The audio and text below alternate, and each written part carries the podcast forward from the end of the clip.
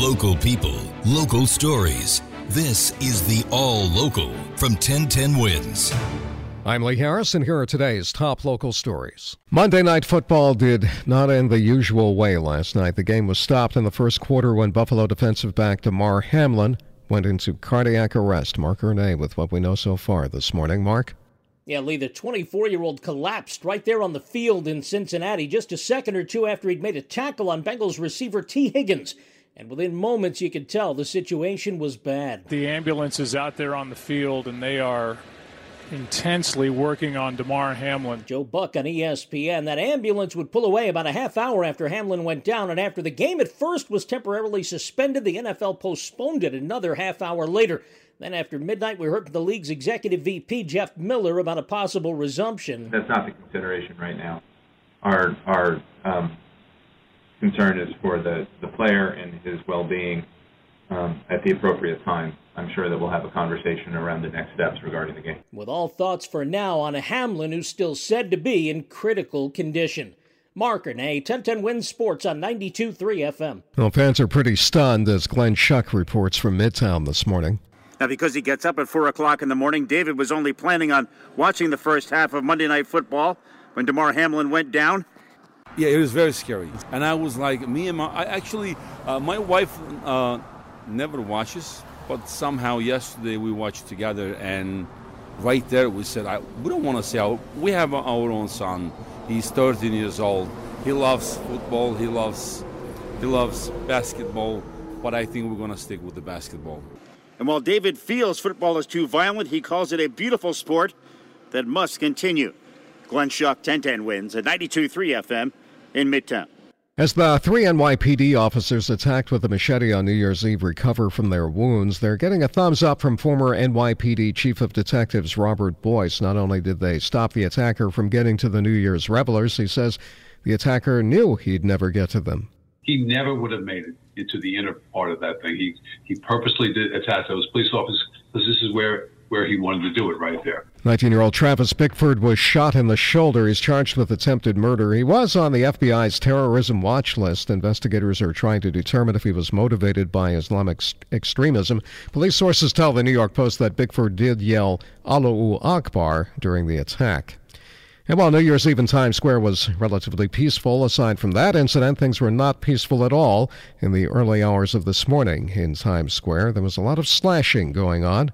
A busy night for police here around Times Square as they investigate three slashings all within a short period of time. The first one happened at 8th and West 42nd at 1221 this morning where a man was slashed in the face after being approached by two men and a woman. The next one happened nine minutes later at 8th Avenue and West 46th Street where a man was slashed in the arm. And the latest happened just after 3 here at the West 42nd Street Port Authority subway station where a man was slashed in the face. Police say they don't believe any of these incidents are connected. All the victims are expected to survive. Darius Radzius 1010 wins on 92.3 FM in Midtown. A pregnant woman was shot in the Bronx last night. It happened on the Grand Concourse near East Fordham Road around 20 to 8. The 35 year old victim taking a bullet to her left calf.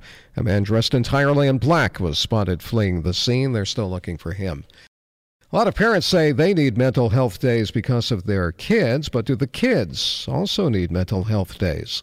Brad Hoylman believes good physical health should include good mental health, and so once again, the Manhattan senator will submit legislation to allow children to take mental health days from school. He said 12 states already allow that, and by and large, kids don't abuse it. They're not staying home just to play their Xbox.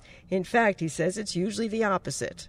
When a child tells a teacher that they need a day off because of stress or anxiety, that's an early warning signal. He said simply telling a child to tough it out at best only helps in the short term, but builds up a lot of pressure on a child. They are fragile. In 2019, 70% of all teens surveyed identified anxiety and depression as major problems.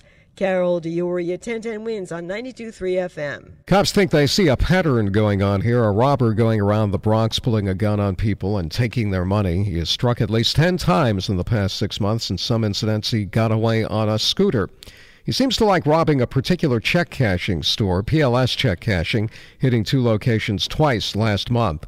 Anyway, we now have photos and a video of this guy, courtesy of the NYPD. We'll put those up at 1010wins.com. If he looks like anyone you know, police operators are standing by to take your call. A 19 year old woman was repeatedly stabbed and hit with a baseball bat inside her home in North Corona, Queens last night. Police say the attacker was a male cousin. The victim called other family members and said her cousin was threatening her with a knife. They rushed to the home and broke in, but they smashed out a front window. Police, however, say the attacker pulled the knife on them, so they ran back out of the home. When the cops got there, they say the attacker, a man in his 20s, tried to climb out a front window and run off, but they tased him and put him under arrest. The victim's in critical condition at Elmhurst Hospital. No charges uh, against him yet. They're pending, and there's no word yet on what this was all about. Cops are still hunting for a hit and run driver who left a man lying on the road on Merrick Boulevard in Laurelton, Queens on New Year's Day. The man's in bad shape, but he'd probably be in worse shape were it not for Hassan Brown. The 65 year old victim is still alive. He's in critical but stable condition, but it could have been so much worse if Good Samaritan Hassan Brown hadn't stepped in. He saw the victim losing his balance as he crossed Merrick Boulevard between 232nd and 233rd Streets. Brown walked into the oncoming traffic to try to direct the cars away from the victim. One car did miss him, but another car struck him and then kept going. And Hassan knew the victim was in bad shape. It didn't look like he was bleeding. He wasn't moving. His eyes was open. When the, um, when the paramedics came, I heard one of them say that he was bleeding in the back of his head. The police are looking at surveillance video to try to ID the driver. Carol D'Auria, 1010 wins at 92.3 FM in Queens. The New York Waterway ferry was pulling into the Brookfield Place ferry terminal in lower Manhattan yesterday when Captain Mohammed Abdul Rahman noticed a man in the water, so he and his crew rescued the man. We have to get ready for any kind of situation. We have to be ready. We have to be on point and ready for anything. The man was apparently uninjured. There's no word on what he was doing in the water. Thanks for listening to the All Local from 1010 Wins. And for the latest news, traffic, and weather, tune to 1010 Wins, visit 1010wins.com, or download the Audacy app to take us wherever you go.